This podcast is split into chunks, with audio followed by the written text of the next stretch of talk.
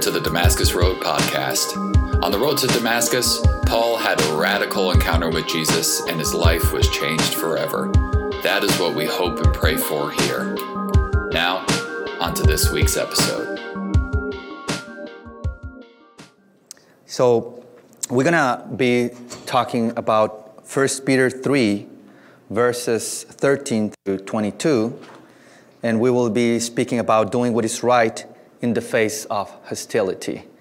Um, so there's a, a, couple of things that I, I would think uh, in this matter, and I would ask like, what kind of hostility would people face if they de- decided to follow Jesus?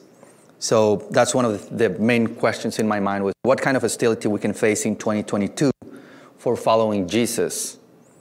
Are we willing to do the right things while facing this kind of hostility, whatever that means?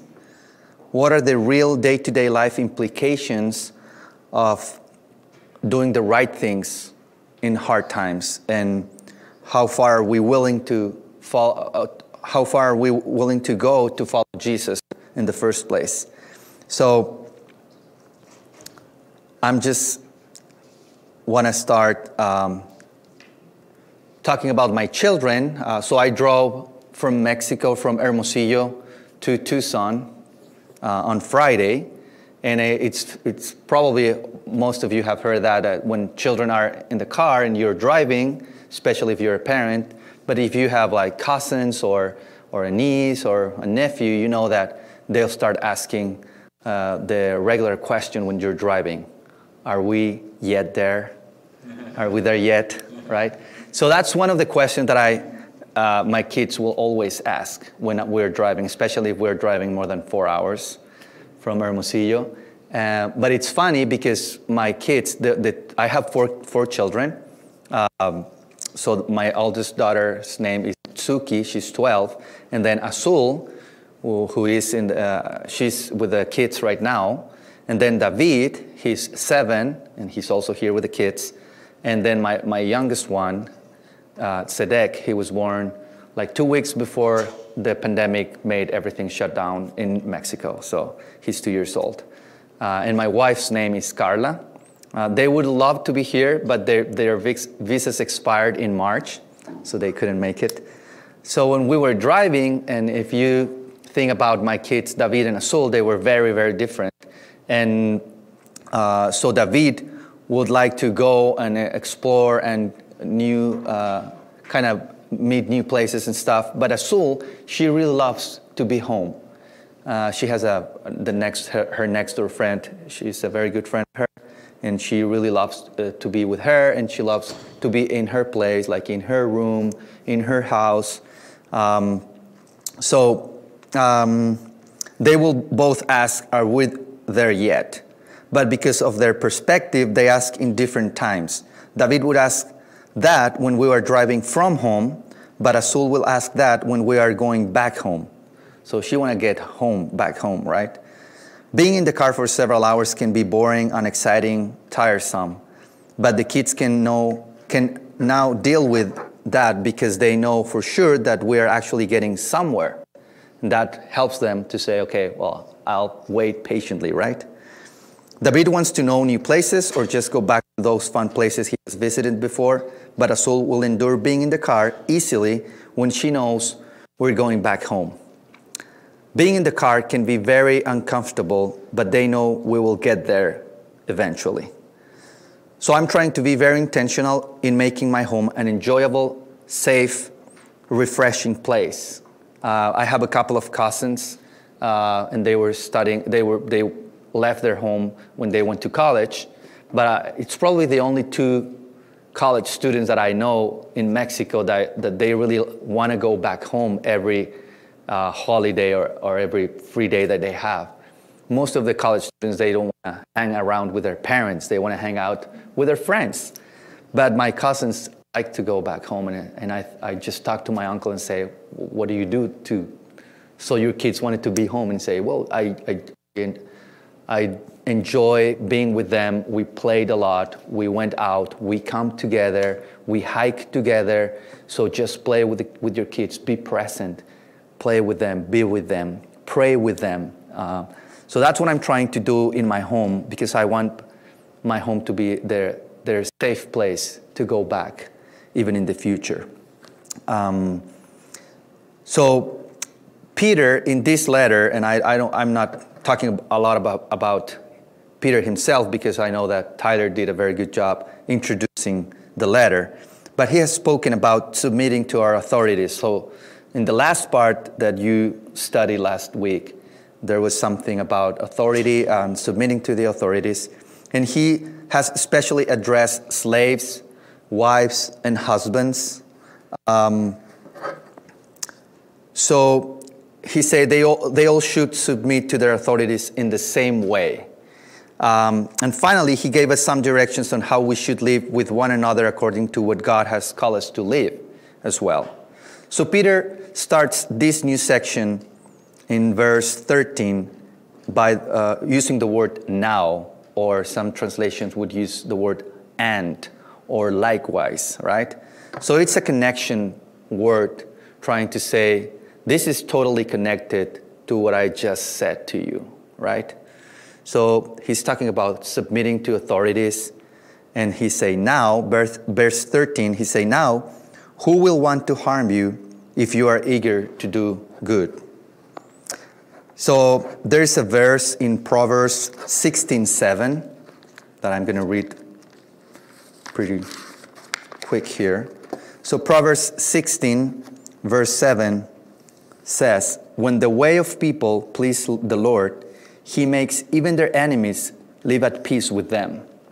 So this is, this is what we normally think. Like if you are uh, living in, in a God honoring way, even your enemies anything to do to you, right? So that's the logical thing. We will think that's logical, right? But if you read the verse, verse 14, uh, you'll, you'll see that uh, things not always develop in logical ways, right? So he say, who will want to harm you if you are eager to do good? But in verse, verse 14, he said, But even if you suffer for doing what is right, God will reward you for it. So don't worry or be afraid of their threats. So it seems like the Christian people were uh, facing threats from other people by living the way Jesus wanted them to live.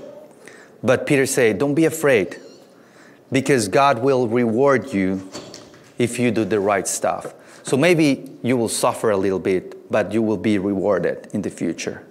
So there's also in another passage that I will read in Matthew.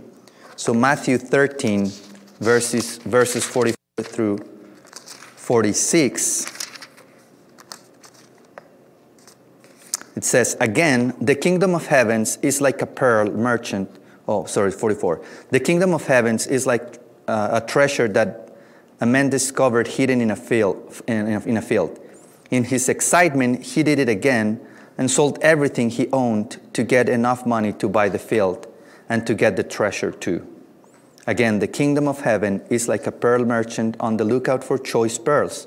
When he discovered a pearl of great value, he sold everything he owned and bought it. I love these two short stories because it, it let us know that uh, the kingdom of God, having a relationship with Jesus, walking with Jesus, it's worth uh, more than everything you can have in this world. It's worth it. So you can lose anything, like your job, if you have or not a degree, if you have a, a family or not, if you lose a loved one, anything, like any other thing in this world, is not comparable to having a relationship with Jesus. So Peter is talking about being rewarded even if you suffer for doing what is right.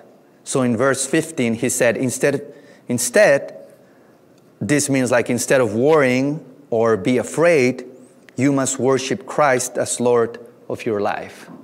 Um, so worship should be our style of life. This is the way we should be living, worshiping Jesus.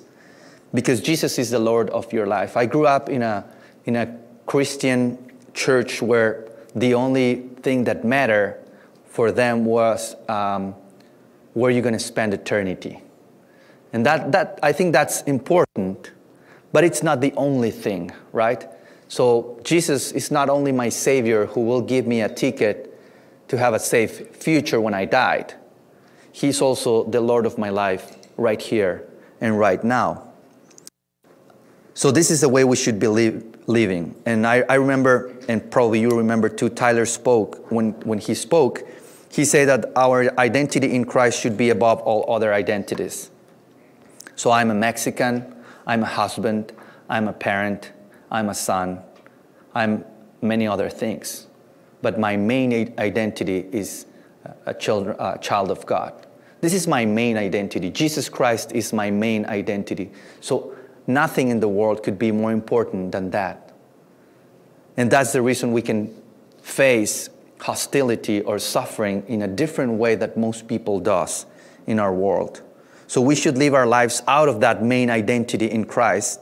And you worship Christ as you surrender every single aspect of your life. So what are you holding on to?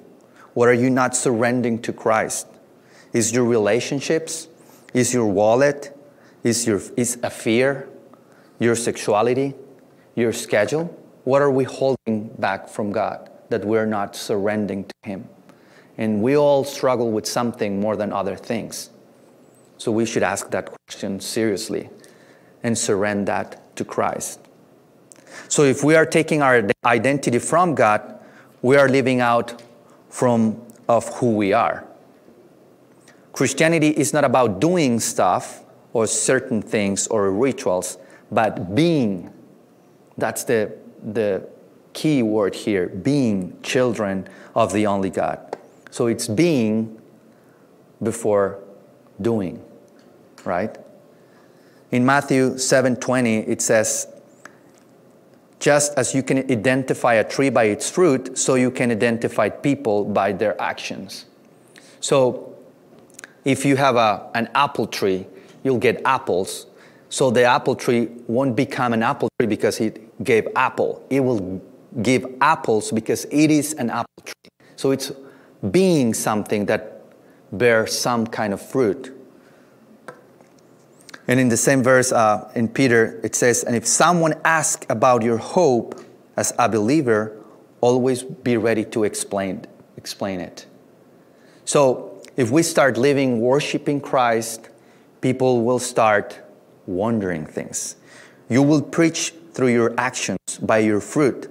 You will be living out of Jesus, and people will see what kind of, of tree you are. That's why Jesus said, If you abide in me, if you are connected to the vine, that's the kind of fruit you will bear, right? So if you live like that, you will provoke curiosity in other people. They will start wondering, why are you guys doing this? Like, like I've seen testimonies like somebody killed someone uh, and then the family goes to the prison or to the court and say, you know something? We want to forgive you. Even you took our son's life, we will forgive you. That's not normal. And people start wondering, well, are you people crazy or what? Well, kind of, you know? Because we're doing things that most people won't do. And, and we can do things with the help of the Holy Spirit that we normally wouldn't be able to do by ourselves either. So, we Christians ask to be seen as hopers, people who hope, who are impatient and terribly dissatisfied with current status of the world like my children in the car. They're impatiently waiting to get to where we're driving, right? That I, mentioned this the, at the beginning. And uh, they're very dissatisfied of being seated in the car because it's terribly boring, right? Are we, yet, are we there yet? This should be our attitude in the world. Are we there with God in His fulfilled kingdom yet? In 1 Peter 1 3, that Tyler shared a, a few weeks ago, he read uh, from, from Peter, he, he said, We have been born again. Now we live with great expectation.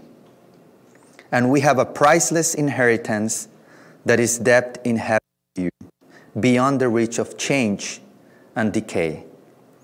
So it's like buying, when you buy a cheap uh, article, something cheap, and that won't last much. Versus buying something of the best quality that will be more expensive and maybe harder to get, but will last way longer, right? So it is worth the effort. So I used to have a, a coffee grinder that has like little blends on it, which were not like the best way of grind coffee. And, and then a, a few uh, time later, it just broke. So I decided to get a new grinder, which was more expensive, but I know it will make a better job at grinding coffee, grounded coffee, and it will probably last more. So we should live in a way that make people start wondering. In Titus 2, 12 and 13, it says, And we are instructed to turn from godless living and sinful pleasures. We should live in this evil world with wisdom, righteousness, and devotion to God. While we look forward with hope, we look forward with hope to that wonderful day when the glory of our, our great God and Savior, Jesus Christ, will be revealed. So, hope again. And the word hope in the Bible does not communicate uncertainty, as in, I hope that something will take place. I hope that my team will win the championship, or I hope that they will get here on time, or something like that. So, it's not uncertainty as if I hope something to happen, but instead, a certainty that something will indeed happen, right? So, like my children in the car, again, I'm still using that analogy. They know for sure we're going to get home eventually, especially Azul will be very glad about it. Like she has been having a great time here in Tucson, but she will very happy as soon as we get in the car and say, well, we're heading back home. I want to be there, right? In Romans 8, I'm going to read a, a, longer passage now from Romans 8 18 through 25. And here Paul says this Yet what we suffer now is nothing compared to the glory he will reveal to us later. So we suffer now is nothing compared what we get later. So it's like the guy who sold everything to get this field and get the treasure, right? So everything I have is nothing compared to what I'm going to get when I get this field with a treasure, right? Put it on the scale.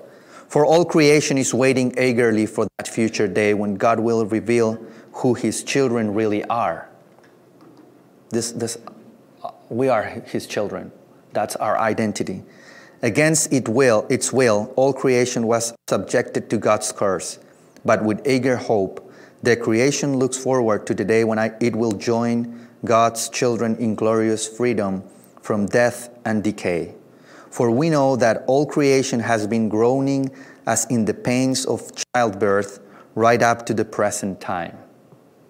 If you don't know what uh, the pains of childbirth is, you can talk to Megan. She went through that recently. We have four children, so my wife, my wife can tell you about that as well. Verse 23 in Romans 8 And we believers also groan, even though we have the Holy Spirit within us as a foretaste of future glory. For we long for our bodies to be released from sin and suffering. We to wait with eager hope for the day when God will give us our full rights as his adopted children, including the new bodies he has promised us. So if you see, this is not a uh, isolated subject in the Bible. Hoping, being the children of God. This is what Jesus was about. We were giving this hope when we were saved. If we already have something, we don't need to hope for it. But if we look forward to something we don't yet have, we must wait patiently and com- confidently. So in verse 23 that I just read, it says, We have the Holy Spirit within us as a foretaste of future glory. I love coffee, and I like coffee tasting. Some of you might like wine tasting better. I, I stick with the coffee. When I first smell coffee in a coffee shop, I'm, I get very excited. But then when I taste the coffee, and then I get a package of that coffee to to my place. I know for sure what am I going to find in my, in my cup of coffee? I don't need to wonder. I don't need to be worried about it. If I know what coffee I tasted and I really liked it, I will not be disappointed when I'm drinking my coffee, right? And that's something that Paul also said in Romans 5 5.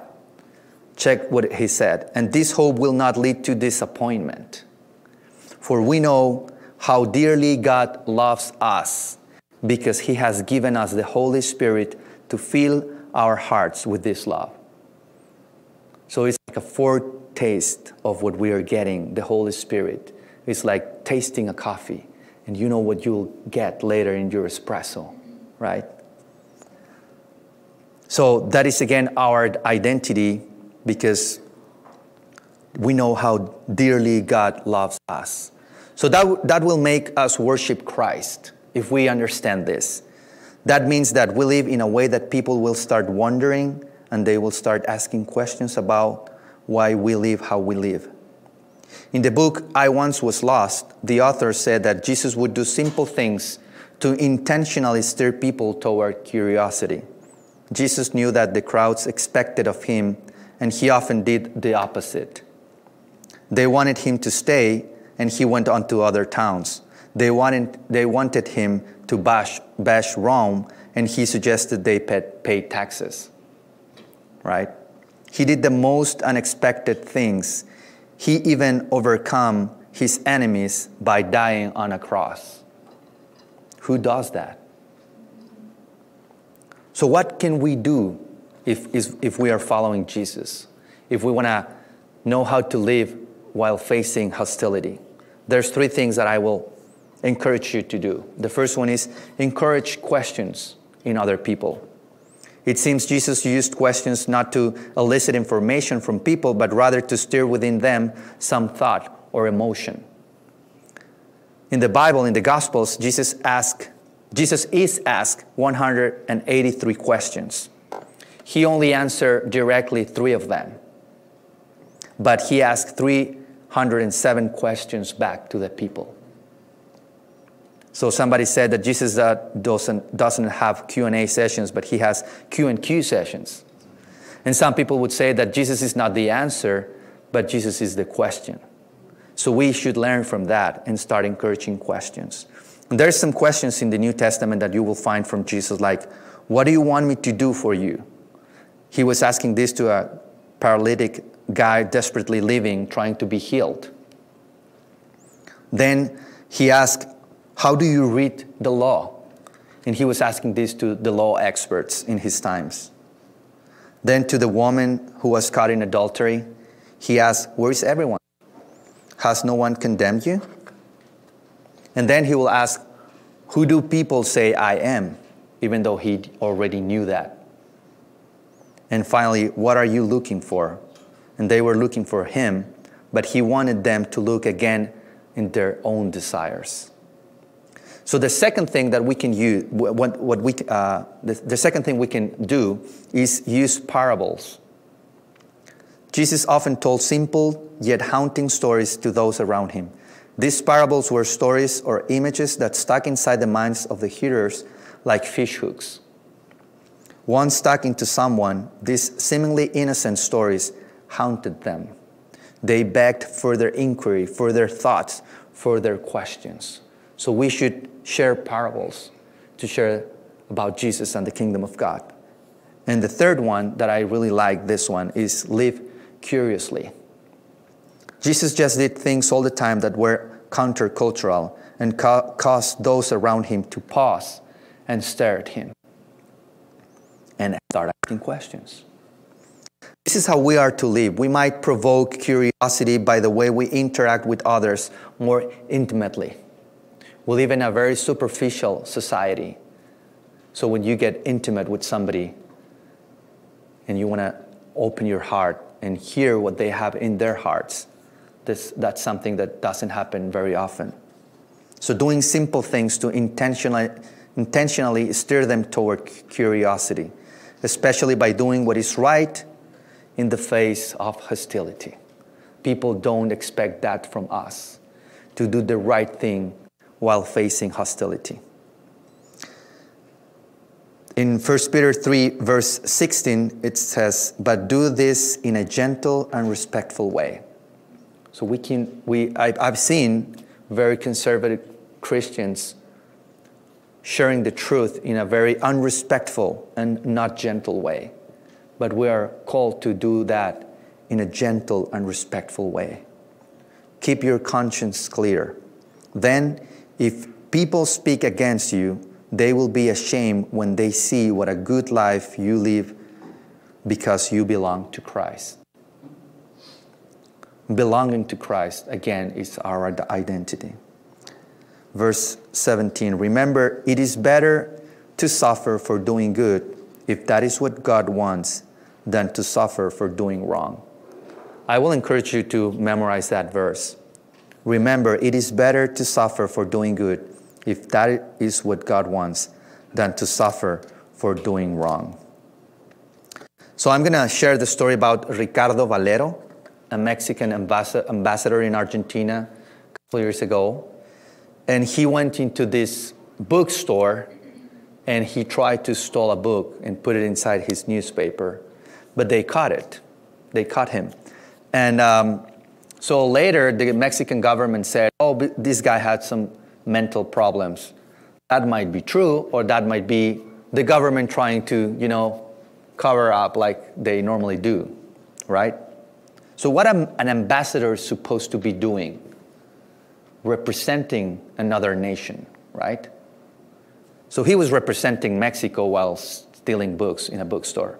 And I think he has a very good income, I guess, right? So he doesn't need to steal a book. So he might have some mental issues, I don't know. But we as ambassadors, we need to represent God's kingdom on earth. That's our, our job. So generally in the world, we are normally avoiding, especially in the Western world, we are avoiding pain. We get Tylenol or Advil or something stronger as soon as we have a headache, right? In some Eastern cultures, at least before globalism, they try to leave their pain instead of avoiding it. It's a very a huge difference in avoiding pain and living your pain, right? We don't pain. People out there would think, if I'm going to suffer anyways, let, let's make it worth. Let it at least get as much fun as possible, right?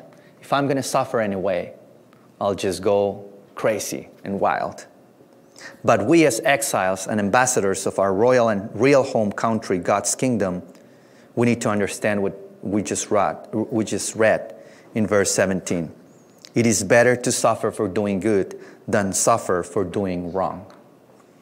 It is best for us and our priceless inheritance, and is the best for the sake of the kingdom of God. So if we go to verse 18, it says that Christ suffered for our sins once for all time. He never sinned, but he died for sinners to bring you safely home to God. He suffered physical death, but he was raised to life in the spirit. So we don't run away from suffering because Christ himself suffered for our sins. He is the best example of somebody suffering for, for doing good to bring us safely home to God. Are we yet there? We're gonna, going to be safely home to God. So we know this works according to verse uh, 19 through 21 because of Jesus' resurrection. I love this idea that that's what makes Christianity totally different from any other beliefs in the world. That Jesus Christ resurrected and came back from death, right? We know that our relationship with Jesus is a life giving relationship because He is the life. He didn't stay dead. We have been brought to life and are alive to the life of the kingdom. Now, verse 22 Christ has gone to heaven. He is seated in the place of honor next to God, and all the angels and authorities and powers accept his authority. And I like this verse because Peter has been talking about authorities and how we all should submit to our own authorities. But then Peter is saying, and every authority is subjected or submitted to Jesus. He is the top, He is the Lord, He is the King. We'll know, He let us know that, um, well, He let us know now that Jesus' authority is above all the other authorities. So, may, so I'm just gonna finish this morning um, asking again the questions I asked at the beginning.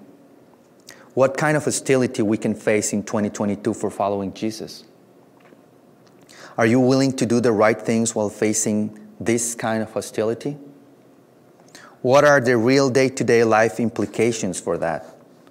How far are you willing to go to follow Jesus? How are you planning on provoking curiosity from now on? What kind of specific unexpected things are you willing to do for Jesus? May you abide in Jesus and live like He did on this earth. May you all provoke curiosity by living in love in the middle of hostility. And may others start wondering and start asking questions and meet Jesus, the real Jesus, because of you. Dear Jesus, we love you and we are very thankful for you giving your life and dying on the cross for us. We want to worship you in every aspect of our lives, and sometimes it's, it's pretty hard. There's some things we don't struggle that much, but there's other things that we are still struggling with. So we ask you for your help because we really want to worship you. Please help us to live in a way that we can do the right things even while facing hard times or hostility from the world around us and so many people can see you through the way we live. We worship you and we thank you and we love you, God. Amen. Thank you for joining the Damascus Road podcast. Our mission is to follow Jesus together by being with God, loving everyone, transforming people, developing leaders, growing new ministries, and changing the world. You can find out more about us online at DamascusRoadTucson.com.